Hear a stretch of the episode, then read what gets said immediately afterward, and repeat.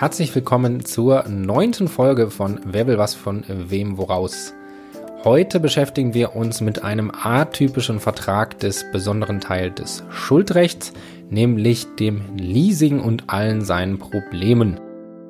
Mir ging es während meines Studiums, bis ich mit der Examensvorbereitung angefangen habe, immer so, dass ich das Leasing nie wirklich verstanden habe, weil es halt nicht so typisch greifbar ist. Jetzt, wo ich mich damit beschäftigt habe, ist es ziemlich entzaubert, weil es eigentlich nicht viele Probleme bietet. Man muss es eigentlich nur einmal grundsätzlich verstanden haben, was hoffentlich nach dieser Folge der Fall ist. Und dann kann man damit auch ziemlich einfach umgehen. Diese Woche muss leider ohne die Rechtsnachrichten auskommen. Schlicht aufgrund des Zeitmangels, der mir diese Woche hier vermiest hat und deswegen heute in Anführungsstrichen nur die inhaltliche Auseinandersetzung mit dem Leasing, womit wir dann auch jetzt starten. Wer will was von wem woraus? Der Podcast für Juristen und alle, die es werden wollen.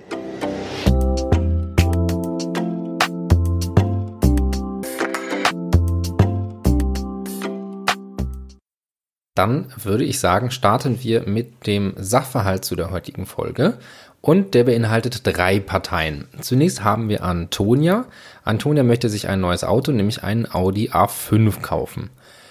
Im Autohaus eines Audi-Händlers findet sie ein sofort verfügbares Fahrzeug, das laut des angebrachten Datenblattes 9 Liter Benzin auf 100 Kilometer verbraucht. Antonia findet den Wagen toll und unterschreibt deswegen mit dem Audi-Händler einen Leasingvertrag, der eine einmalige Leasing-Sonderzahlung von 15.000 Euro und 499 Euro monatliche Leasingraten bei einer Laufzeit von 72 Monaten vorsieht. Der Vertrag enthält alle Pflichtangaben nach Artikel 247, Paragraphen 6 bis 13 EGBGB und außerdem noch folgende vorformulierten Vertragsklauseln. Die für den Fall relevanten Klauseln sind Paragraph 2, 3 und 4. Paragraph 2 dieser formulierten Klauseln regelt die Vertragsdauer. Der Vertrag wird für die Dauer von 72 Monaten fest abgeschlossen, in Klammern Grundmietzeit, und diese beginnt mit Übergabe des Leasinggegenstandes. Dann ist noch vereinbart, dass zum Zeitpunkt des Vertragsendes nach Absatz 1 eine Kaufoption zum kalkulierten Restwert von 10.000 Euro besteht die dem Leasinggeber schriftlich mitzuteilen ist, und der Leasingnehmer garantiert dem Leasinggeber die Erzielung eines Restwerts von 10.000 Euro. Der Leasinggeber kann aber auch den Leasingnehmer verpflichten, das Fahrzeug zum kalkulierten Restwert zu erwerben, in Klammern Andienungsrecht. Dann Paragraph 3, die Sachgefahr trägt der Leasingnehmer und Paragraph 4, Gewährleistung. Demnach stehen dem Leasingnehmer keine Ansprüche und Rechte gegen den Leasinggeber wegen Mängeln des Leasinggegenstandes zu, Ausgenommen sind Ansprüche wegen schuldhafter Verletzung des Körpers, Gesundheit oder Leben und nicht wegen sonstiger Schäden, die auf einer grob fahrlässigen oder vorsätzlichen Pflichtverletzung beruhen. Außerdem tritt der Leasinggeber dem Leasingnehmer sämtliche Gewährleistungsansprüche einschließlich des Rechts auf Rücktritt und Minderung, die ihm gegenüber dem Lieferanten des Leasingsgut zustehen, ab, was der Leasingnehmer hiermit annimmt. Vor Ort unterschreibt Antonia den Vertrag und erhält dann wenig später von der Leasinggesellschaft der Leasing GmbH, spannender Name, ein unterschriebenes Exemplar des Vertrages. Darauf teilt der Audi-Händler ihr mit, dass die Leasing GmbH ihm wiederum mitgeteilt hat, dass das Geld bald ausgezahlt wird und nach Überweisung der Leasing-Sonderzahlung an die Leasing GmbH könne Antonia das Auto bei ihm im Audi-Zentrum abholen. Das tut sie auch, allerdings währt die Freude über das neue Fahrzeug nicht lange, denn der Wagen verbraucht laut Bordcomputer 13 Liter auf 100 Kilometern und als das nach zwei Monaten immer noch so ist, wendet sie sich an den Audi-Händler. Dieser solle binnen 14 Tagen nachbessern. Der Händler sagt jedoch, dass die Verbrauchsangaben völlig unverbindlich seien und wer die Premium-Marke des Volkswagen-Konzerns fahre, der müsse ja wohl auch Geld für Sprit haben. Das ärgert Antonia verständlicherweise dermaßen, dass sie sofort den Rücktritt erklärt und der Leasing GmbH erklärt sie die fristlose Kündigung und verweigert die weitere Ratenzahlung. Das war der Sachverhalt. Es gibt zwei Fallfragen zu beantworten. Und zwar einmal hat die Leasing GmbH Anspruch auf Zahlung der künftigen Raten gegen Antonia und kann Antonia die von ihr bereits erbrachte Leasing-Sonderzahlung sowie die erste Leasingrate in Höhe von insgesamt 15.499 Euro zurückfordern. Bevor wir mit der Lösung dieser zwei Fragen beginnen, äh, noch ein paar grundsätzliche Ausführungen zum Thema Leasing. Grundsätzlich gibt es zwei Arten von Leasing und das ist einmal das Operating Leasing dies dient im Wesentlichen der Absatzförderung und hat zum Inhalt, dass der Leasinggeber neben der Gebrauchsüberlastung sich auch zur Überwachung, Instandhaltung und zum eventuellen Austausch der Leasingsache verpflichtet. Im Endeffekt steht also die Gebrauchsüberlassung gegen Entgelt für eine bestimmte Zeit im Vordergrund. Deswegen wird dies auch einfach als Mietvertrag eingeordnet. Und da das Ganze als Mietvertrag recht einfach zu behandeln ist, ist die Examensrelevant auch recht gering. Sowohl in der Praxis als auch fürs Examen deutlich spannender ist das Finanzierungsleasing. Dies hat zum Vertragsinhalt einerseits natürlich die Gebrauchsüberlassung an der Sache, aber auch meistens einen Haftungsausschluss für anfängliche und nachträgliche Mängel sowie auch eine nach Ablauf des Leasingvertrages eintretende Kaufoption, wie wir sie ja auch hier im vorliegenden Fall haben. Und wie das Finanzierungsleasing einzuordnen ist, ist umstritten und nicht ganz einfach. Erstmal ist es natürlich ein atypischer Vertrag, weil das Gesetz kein Leasing kennt. Für die Frage, welche Normen für das Leasing dann Anwendung finden, ist einmal die Interessenslage der Parteien zu berücksichtigen und die Frage, ob es sich vielleicht sogar einem konkreten Vertragstyp zuordnen lässt. Dazu gibt es vier verschiedene Meinungen. Teilweise wird der Leasingvertrag einfach als atypischer Vertrag sui generis eingeordnet, also ist speziell keinen äh, Schuldrecht BT-Normen zuzuordnen, sondern lediglich des ATs und in Ausnahmefällen analog denen des BTs. Eine andere Meinung sieht im Leasingvertrag einen Geschäftsbesorgungsvertrag, weil der Leasinggeber für den Leasingnehmer mit dem Erwerb des Leasinggegenstandes und seiner Finanzierung ein Geschäft im Sinne des Paragraphen 675 wahrnimmt. Eine dritte Meinung wiederum sieht einen finanzierten Kaufvertrag, weil der Leasingvertrag wirtschaftlich auf den Erwerb der Sache gerichtet ist und dem Leasingnehmer wie im Kaufvertrag normalerweise die Sachgefahr und Unterhaltspflicht obliegt. Die wohl herrschende Meinung geht jedoch von einem atypischen Mietvertrag aus. Der Leasingnehmer erwirbt nicht zwingend das Eigentum an der Sache, erhält aber das Gebrauchsrecht und zahlt dafür ein zeitbezogenes Entgelt. Da es sich nur um einen atypischen und nicht reinen Mietvertrag handelt, sind die mietrechtlichen Normen analog anzuwenden und auch die Vorschriften des Kaufrechts und darlehensrechtliche Normen sind zu berücksichtigen, wenn dies denn dem Interesse der Parteien und den Besonderheiten des Leasingvertrages entspricht. Somit haben wir schon mal geklärt, wie wir den Einstieg in die Prüfung schaffen, nämlich grundsätzlich über die Normen des Mietrechts analog. Dementsprechend steigen wir ein mit der Prüfung des Anspruchs des Leasinggebers aus 535.2 analog auf Zahlung der künftigen Leasingraten gegen die Leasingnehmerin Antonia.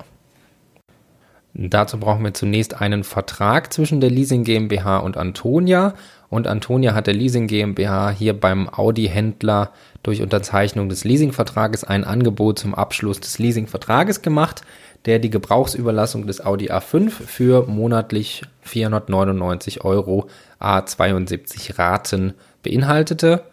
Und dieser Vertrag wurde durch die Unterschrift eines Stellvertreters oder einer Stellvertreterin der Leasing GmbH von dieser auch angenommen. Deswegen haben wir einen Vertragsschluss. Jetzt kommen wir zur ersten Besonderheit des Leasingvertrages, die man kennen muss, um an sie zu denken, nämlich die Frage, ob dieser Vertrag vielleicht nichtig gemäß 506 Absatz 1 Variante 2 in Verbindung mit 494 Absatz 1 ist, nämlich wenn die geforderte Schriftform nicht eingehalten ist. Zunächst die Frage, warum überhaupt 506 auf einen Mietvertrag? Der Paragraph 506 ist eine Rechtsgrundverweisungsnorm, die für entgeltliche Finanzierungshilfen, was auch der Leasingvertrag sein könnte, auf die Vorschriften zum Verbraucherdarlehen verweist. Deswegen prüfen wir hier auch den Paragraphen 506. Für dessen Vorliegen brauchen wir eine entgeltliche Finanzierungshilfe, die von einem Unternehmer einem Verbraucher gestellt wird. Zunächst müsste also Antonia Verbraucherin sein. Das ist gemäß 13 jede natürliche Person, die nicht im Rahmen ihrer gewerblichen oder selbstständig beruflichen Tätigkeit agiert. Das ist hier nicht ersichtlich, deswegen ist sie hier Verbraucherin. Hierzu ein kleiner Einschub. Eine Besonderheit des Darlehensrechts ist der Existenzgründerdarlehen der gemäß 513 ein Darlehen bis zu 75.000 für die Existenzgründung, also für eigentlich eine grundsätzlich unternehmerische Tätigkeit, trotzdem unter den Begriff des Verbraucherdarlehens fasst. Aber das ist hier nicht einschlägig. Weiterhin handelte die Leasing GmbH im Rahmen ihrer gewerblichen Tätigkeit und somit als Unternehmerin im Sinne des Paragraphen 14. Und fraglich ist somit noch, ob eine sogenannte Finanzierungshilfe vorlag. Hierzu ist grundsätzlich anerkannt, dass das Finanzierungsleasing ein Fall der Finanzierungshilfe im Sinne des Paragraphen 506 ist. Also müssen wir jetzt schauen, ob wir auch ein solches Finanzierungsleasing vorliegen haben. Das Kriterium zur Abgrenzung des Finanzierungsleasing von normalen Gebrauchsüberlassungsverträgen, also insbesondere der Miete, erfolgt darüber, ob eine Vollamortisation vorgesehen ist. Äh, Vollamortisation bedeutet, dass während der Leasingzeit der gesamte Kaufpreis getilgt wird und der Gegenstand am Ende auch in das Eigentum des Leasingnehmers übergeht. Und glücklicherweise hat der Gesetzgeber es normiert, ab wann man von einer Vollamortisation ausgehen kann, nämlich gemäß 506 Absatz 2 Satz 1 durch die Erwerbspflicht, ein Andienungsrecht oder eine Restwertgarantie. Kurz die Erklärung, ein Andienungsrecht ist das Recht des Leasinggebers, dem Leasingnehmer die Sache zu einem bestimmten Preis zu verkaufen. Und dieser muss diesen Kauf dann auch annehmen, also wie eine Erwerbspflicht. Der von Antonia und der Leasing GmbH geschlossene Vertrag enthält eine Kaufoption, was allerdings grundsätzlich noch nicht ausreicht, aber es ist sowohl die Restwertgarantie in Paragraph 2 Absatz 3 des Vertrages als auch ein Andienungsrecht der Leasing GmbH festgeschrieben und somit liegt eine entgeltliche Finanzierungshilfe nach Paragraph 506 Absatz 2 vor. Ist der Tatbestand des Paragraphen 506 erfüllt, dann verweist dieser auf die Vorschriften der allgemeinen Verbraucherdarlehensverträge, der Paragraphen 358 bis 360 und 491a bis 502 und darunter fällt auch der Paragraph 494. Dieser ordnet als Rechtsfolge von Formmängeln die Nichtigkeit des Vertrages ab. Dies liegt dann vor, wenn die Schriftform insgesamt nicht eingehalten ist oder wenn eine der in Artikel 247 Paragraphen 6 und 10 bis 13 EGBGB nicht im Vertrag enthalten sind. Die Schriftform bestimmt sich nach 126 Absatz 2 und demnach muss grundsätzlich auf einer Urkunde von beiden Vertragsparteien unterzeichnet werden. Aber hier gibt es im Verbraucherdarlehensrecht eine Ausnahme, nämlich den Paragraphen 492 Absatz 1 Satz 2. Demnach ist es ausreichend, wenn Angebot und Annahme getrennt schriftlich erklärt werden. Hier hat Antonia den Antrag auf Abschluss des Leasingvertrages unterschrieben. Die Leasing GmbH wiederum hat die Annahme schriftlich erklärt und auch die gemäß 492 Absatz 2 erforderlichen Pflichtangaben nach Artikel 247 Paragraphen 6 bis 13 EGBGB sind enthalten und auch die nach Paragraph 492 Absatz 3 Satz 1 erforderliche Abschrift hat Antonia mit der Vertragsurkunde erhalten. Somit ist die Schriftform gewahrt und der Vertrag ist wirksam. Dann könnte Antonia ein Widerrufsrecht gemäß Paragraphen 355, 506 Absatz 1, 495 Absatz 1 zustehen.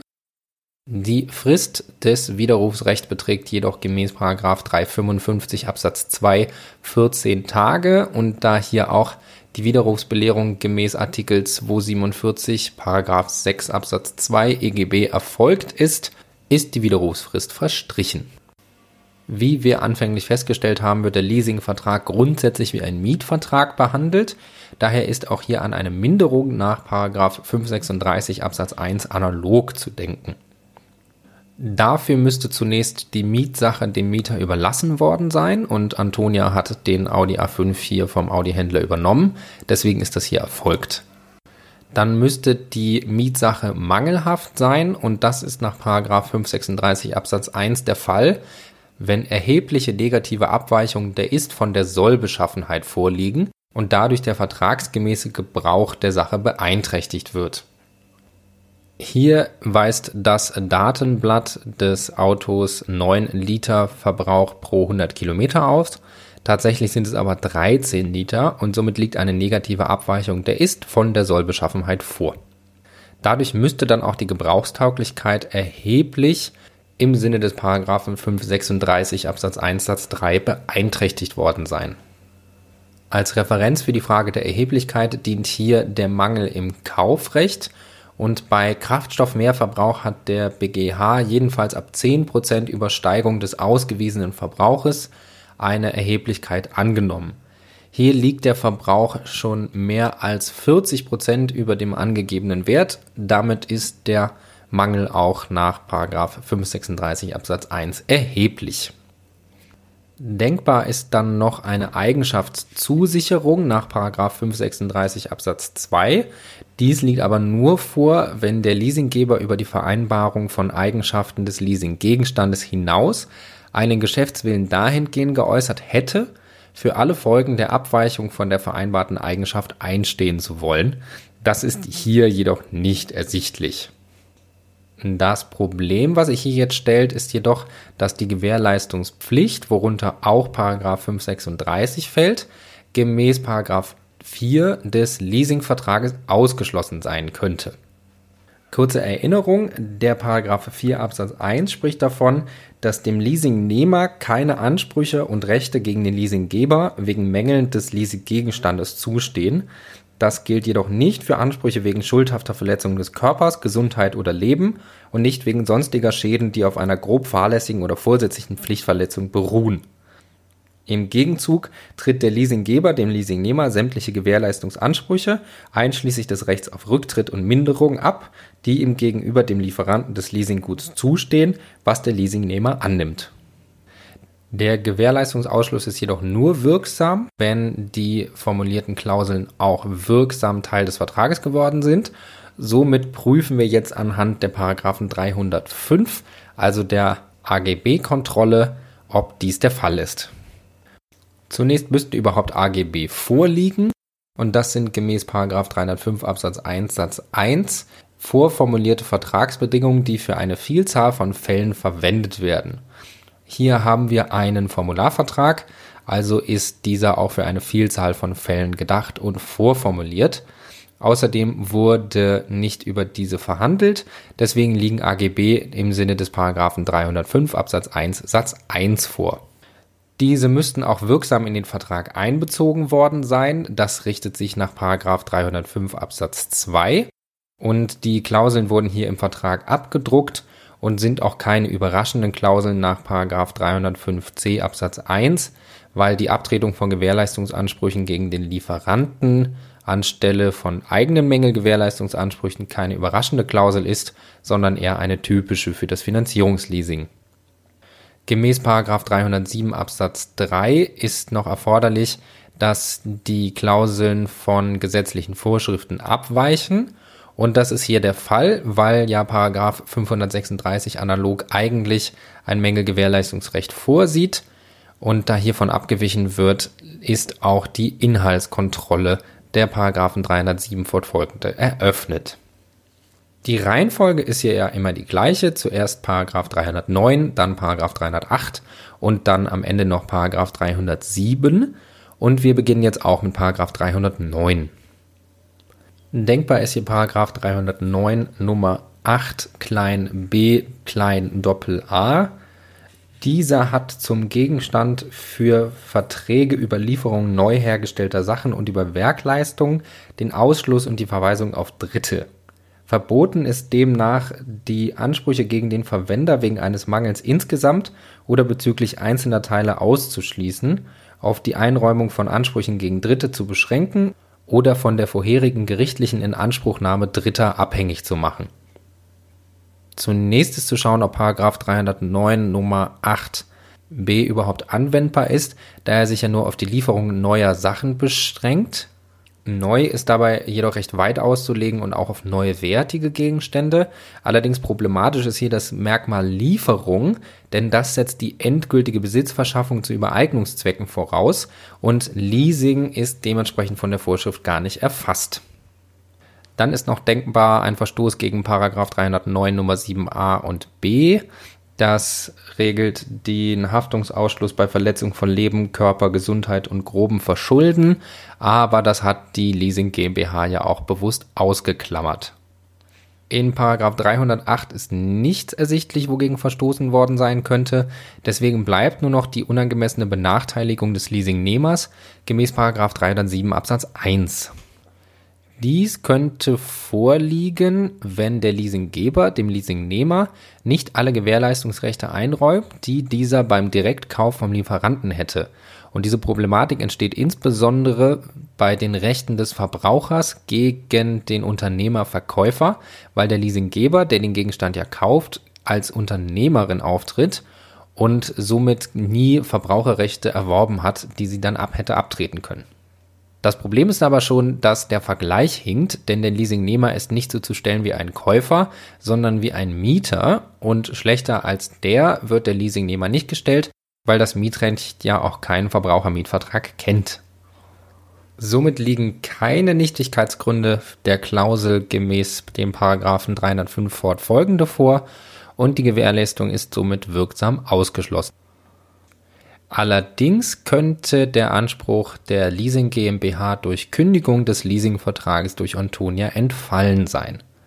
Ein Kündigungsrecht nach 543 Absatz 1 Absatz 2 Nummer 1 analog, also aus dem Mietrecht, scheidet aus, weil dies auch ein Mängelgewährleistungsanspruch ist und diese ja wirksam ausgeschlossen wurden Denkbar ist jedoch ein Kündigungsrecht wegen Störung der Geschäftsgrundlage des Leasingvertrages nach 313 Absatz 3 Satz 2. Zugegeben, das ist kein Anspruch, der sich jetzt wirklich aufdrängt, deswegen dazu kurz die Erklärung. Wir müssen irgendwie aus diesem Leasingvertrag mit dem Leasinggeber rauskommen, um die Zahlung der weiteren Leasingraten verweigern zu können. Die Ansprüche aus dem Mängel Gewährleistung haben wir nur gegen den Lieferanten aus Abtretung von dem Leasinggeber, weil der sie ja uns gegenüber ausgeschlossen hat. Die Frage, wie wir trotzdem an den Leasinggeber für Antonia rankommen, ist die Möglichkeit über die Störung der Geschäftsgrundlage. Wenn wir nämlich den Kaufvertrag zwischen Lieferant und Leasinggeber irgendwie zerstören, in Anführungsstrichen können, und der wiederum zur Grundlage des Leasingvertrages geworden ist, dann können wir eventuell auch aus diesem rauskommen. Ganz einfach formuliert. Soweit die grundsätzliche Idee, steigen wir weiter ein in die Prüfung. Da ist zunächst zu klären, ob die Störung der Geschäftsgrundlage nach 313 überhaupt anwendbar ist und teilweise wird vertreten, dass dieser Umweg gar nicht notwendig beim Verbraucherleasingvertrag ist, denn ein Leistungsverweigerungsrecht des Leasingnehmers ergebe sich unmittelbar auch schon aus dem Einwendungsdurchgriff nach Paragraphen 506 Absatz 1 in Verbindung mit 358 359. Zur Erklärung hierzu, Paragraph 506 Absatz 1 ist ja die Rechtsgrundverweisung beim Vorliegen einer sonstigen Finanzierungshilfe, die ein Unternehmer einem Verbraucher stellt.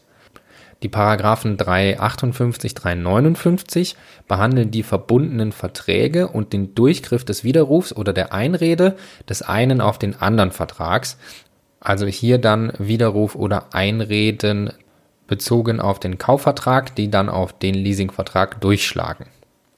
Da ja aber Paragraph 506 Absatz 1 eine Rechtsgrundverweisung ist, müssen auch die Voraussetzungen eines verbundenen Vertrages vorliegen und dieses erfordert ein den Verbraucher treffendes Aufspaltungsrisiko aufgrund der Verbindung dieser Verträge, also dass Einreden dann nur gegen einen Vertragspartner geltend gemacht werden können, aus einem anderen Vertrag aber trotzdem Nachteile bestehen bleiben. Wegen der Abtretung der Ansprüche gegen den Lieferanten durch den Leasinggeber besteht ein solches Risiko, jedoch hier nicht. Außerdem ist dieser Ansicht noch entgegenzuhalten, dass die Paragraphen 358, 359, also bezogen auf Einreden, denn der Widerruf scheidet hier ja wie festgestellt aus, nur ein Leistungsverweigerungsrecht vorsehen, aber eben nicht die Möglichkeit zur Rückabwicklung des Vertrages. Und ansonsten besteht auch keine Regelung, nämlich weder aus Gesetz noch aus dem Vertrag selbst, für den Fall, dass der dem Leasingvertrag zugrunde liegende Kaufvertrag in ein gesetzliches Rückabwicklungsschuldverhältnis, zum Beispiel aus den Paragraphen 326.5, 346.1, also dem Rücktritt, umgewandelt wird. Der Gegenargumentation den Vortritt gewährend entscheiden wir uns somit für die Anwendbarkeit der Störung der Geschäftsgrundlage nach Paragraph 313. Dann ist zuerst zu prüfen, ob das Fortbestehen des Kaufvertrages überhaupt zur Geschäftsgrundlage des Leasingvertrages geworden ist. Dazu brauchen wir ein tatsächliches, ein hypothetisches und ein normatives Element. Das tatsächliche, dem Leasingvertrag lag ein Kaufvertrag über einen mangelfreien Audi A5 zugrunde und hätte Antonia von Anfang an den Mangel gekannt, dann hätte sie auch den Leasingvertrag nicht geschlossen, also das hypothetische Element ist auch erfüllt. Und das normative Element fragt, hätte die Leasing GmbH nach Treu und Glauben mit Rücksicht auf die Verkehrssitte sich darauf einlassen müssen, den Bestand des Kaufvertrages in den Leasingvertrag aufzunehmen, wenn sie diesen Umstand bei Vertragsschluss bereits bedacht hätte. Und das ist dann der Fall, wenn das Vorliegen dieses Umstandes nicht alleine in den Risikobereich der sich auf den Wegfall der Geschäftsgrundlage berufenden Antonia fällt.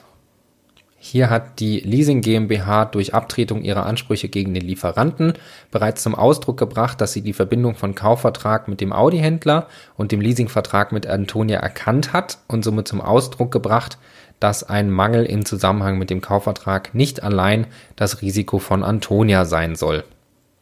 Grundsätzlich ist außerdem anerkannt, dass wenn der Leasinggeber dem Leasingnehmer in seinen AGB wirksam auf die Geltendmachung abgetretener Ansprüche gegen den Lieferanten verweist, dann auch grundsätzlich die sich daraus ergebenden Folgen für den Leasingvertrag verbindlich hinnehmen muss. Somit ist das Bestehen des Kaufvertrages zur Geschäftsgrundlage für den Leasingvertrag geworden. Dann brauchen wir als nächstes eine schwerwiegende Veränderung der Geschäftsgrundlage und das ist hier denkbar durch Erklärung des Rücktritts gemäß der Paragraphen 437 Nummer 2 erste Alternative, 323 Absatz 1 Variante 2 und 346 Absatz 1. Wir prüfen dann jetzt an dieser Stelle, ob Antonia wirksam von dem Kaufvertrag über den Audi A5, der zwischen dem Leasinggeber und dem Audi-Händler geschlossen wurde, zurückgetreten ist, weil ihr das Rücktrittsrecht ja durch den Leasingvertrag von der Leasing GmbH abgetreten wurde. Wir haben einen Kaufvertrag zwischen dem Audi-Händler und der Leasing GmbH und Antonia kann, wie gesagt, den Rücktritt wegen der Abtretung aus dem Leasingvertrag gemäß 398 413 geltend machen. Dann müsste ein Mangel bei Gefahrübergang vorgelegen haben. Gefahrübergang ist die Übergabe der Sache an die Leasingnehmerin Antonia und mangelhaft war sie, weil bereits hier ein erhöhter Spritverbrauch vorlag. Und dass dieser erhöhte Spritverbrauch ein Mangel ist, haben wir bereits geprüft. Dann müsste Antonia aber gemäß 323 Absatz 1 Variante 2 eine erfolglose Frist zur Nacherfüllung gesetzt haben. Die hat Antonia mit ihrer Aufforderung, binnen 14 Tagen nachzubessern, auch gesetzt. Allerdings hat sie sie nicht verstreichen lassen. Das ist hier glücklicherweise kein Problem, denn die Fristsetzung ist gemäß 323 Absatz 2 Nummer 1 aufgrund der ernsthaften und endgültigen Verweigerung der Nacherfüllung durch den Audi-Händler ohnehin entbehrlich. Der hat schließlich mehr als deutlich gemacht, dass er nicht nachbessern werde. Deswegen ist ja auch keine Fristsetzung erforderlich. Zwischen dem Audi-Händler und dem Leasinggeber wiederum war kein Ausschluss der Mängelhaftung vereinbart und somit ist der Rücktritt vom Kaufvertrag zwischen der Leasing GmbH und dem Audi-Händler wirksam. Dieser hat sich damit in ein Rückgewehr-Schuldverhältnis verwandelt. Damit können wir jetzt die schwerwiegende Veränderung der Geschäftsgrundlage bejahen und prüfen weiter die Voraussetzungen des Paragraphen 313. Dafür müsste es Antonia als Leasingnehmerin gemäß 313.1 am Ende unzumutbar sein, am Vertrag festzuhalten. Das ist hier nicht wirklich schwierig zu bejahen, denn müsste sie am Vertrag festhalten, dann müsste sie Leasingrate ohne Leasinggegenstand zahlen und das Auto ja gemäß 346.1 an den Audi-Händler zurückgeben. Deswegen ist es hier unzumutbar. Als Rechtsfolge ordnet 313 Absatz 1 zweiter Halbsatz in Verbindung mit Absatz 3 Satz 1 erster Halbsatz die Anpassung des Vertrages an. Allerdings hier macht die Anpassung einfach keinen Sinn und somit kann der Leasingvertrag nur nach 313 Absatz 3 aufgehoben werden. Da es sich bei dem Leasingvertrag um ein Dauerschuldverhältnis handelt, ist die Kündigung nach 313 Absatz 3 Satz 2 einschlägig. Kurze Erklärung, warum es da eine Unterscheidung gibt. Die Kündigung wirkt ex nunc, der Rücktritt ex tunc, also auch mit Wirkung für die Vergangenheit. Dann muss Antonia diese Kündigung erklärt haben und das hat sie konkludent bereits getan, weil sie die weitere Zahlung an die Leasing GmbH für sinnlos erklärt hat und verweigert hat. Somit ist der Anspruch der Leasing GmbH gegen Antonia durch Kündigung erloschen und die Leasing GmbH hat somit keinen Anspruch gegen Antonia auf Zahlung der künftigen Leasingraten. Schauen wir uns noch einmal theoretisch an, was passiert wäre, wenn sie die Kündigung noch nicht erklärt hätte. Dann stünde ihr nach 320, also der Einrede des nicht erfüllten Vertrages, ein Rückbehaltungsrecht gegenüber dem Leasinggeber zu. Dann wären weitere Leasingraten ihr gegenüber einfach nicht mehr durchsetzbar. Der BGH hat aber entschieden, dass der Paragraph 320 dem Leasingnehmer erst zusteht, wenn dieser den Lieferanten auf Rückzahlung des Kaufpreises verklagt hat. Nochmal, den Lieferanten auf Rückzahlung des Kaufpreises verklagt hat. Dies begründet der BGH aus der Interessenslage der Parteien. Der Leasinggeber kann die Berechtigung des Rücktritts vom Kaufvertrag nur schwer prüfen, weil die Sache ja an den Lieferanten zurückgegangen ist. Diese Prüfung ist aber Voraussetzung für die Entscheidung, ob der Leasinggeber gegen den Lieferanten klagt und dadurch würde der Zweck der Abtretung dem Leasinggeber alle Gewährleistungsansprüche zu überlassen verfehlt. Der Entscheidung ist zumindest entgegenzuhalten, dass mit der Klageerhebung des Leasingnehmers gegen den Lieferanten ja noch lange kein Urteil gesprochen wurde, aber gut, das hat man wohl für nicht so wichtig in Karlsruhe erachtet. Kommen wir also zum zweiten Teil der Falllösung, nämlich der Frage, ob Antonia gegen die Leasinggesellschaft einen Anspruch auf Rückzahlung der Leasingraten in Höhe von 499 Euro und der Leasing-Sonderrate in Höhe von 15.000 Euro hat. Dieser Anspruch könnte sich ergeben aus 346 Absatz 1. Zunächst ist fraglich, ob die Regelungen des Rücktritts der Paragraphen 346 fortfolgende überhaupt Anwendung finden. Grundsätzlich erst einmal nein, weil bei Dauerschuldverhältnissen ja nicht der Rücktritt als Gestaltungsrecht zur Verfügung steht, sondern die Kündigung. Wie bereits gesagt, Unterschied Kündigung wirkt ex nunc, der Rücktritt ex tunc. Und eine Ansicht sieht das genau so und verneint die Anwendung der Paragraphen 346 fortfolgende, weil es der Risikoverteilung des Leasing entspreche. Der Leasinggeber hat ja keine Pflicht über die Gebrauchstauglichkeit der Leasingsache und dies soll auch nicht durch die Lösung über die Störung der Geschäftsgrundlage gehen. Diese Ansicht geht davon aus, dass die Raten als Nutzungsentgelt für den erhaltenen Gegenstand zu sehen sind und daher mit der Kündigung auch nur zukünftige Forderungen verweigert werden können, nicht jedoch bereits gezahlte zurückgefordert werden können, weil der Leasingnehmer ja auch eine Nutzungserlaubnis dadurch erlangt hat. Demnach scheidet auch eine Herausgabe nach 812 Absatz 1 Satz 2 Variante ein, also aus dem Bereicherungsrecht. Eine Gegenansicht dazu meint, dass 812 Absatz 1 Satz 2 Variante 1 trotzdem einschlägig ist, weil zumindest die Leasing-Sonderzahlung für den gesamten Nutzungszeitraum gezahlt worden ist, weshalb auch mit der ex nunc wirkenden Kündigung der Rechtsgrund gemäß 812 entfällt. Die überwiegende Ansicht jedoch verfolgt die rücktrittsrechtliche Lösung, also die Rückabwicklung über die Paragraphen 346 fortfolgende. Und warum das so gehandhabt wird, wird dogmatisch unterschiedlich begründet. Teilweise wird ein Rücktritt nach 313 Absatz 3 Satz 1 angenommen mit dem Argument, die für Dauerschuldverhältnisse eigentlich vorgesehene Kündigung nach 313 3 Satz 2 schließt den Rücktritt nach Satz 1 nicht aus und dieser ist in besonderen Konstellationen geboten. Wiederum andere wenden die Paragraphen 346 fortfolgende analog auch auf die Kündigung nach 313.3 Satz 2 an, weil das Leasing nun mal ein atypischer Vertrag sei, weswegen dieser Schritt gerechtfertigt sei. Unabhängig davon, welcher Ansicht man zur dogmatischen Herleitung folgt, die Rücktrittslösung ist die interessensgerechte. Der Leasingnehmer muss wie der Käufer bei mangelhafter Sache und Rücktritt auch den gesamten Kaufpreis, also alle Leasingraten und die Leasing-Sonderzahlung zurückverlangen können.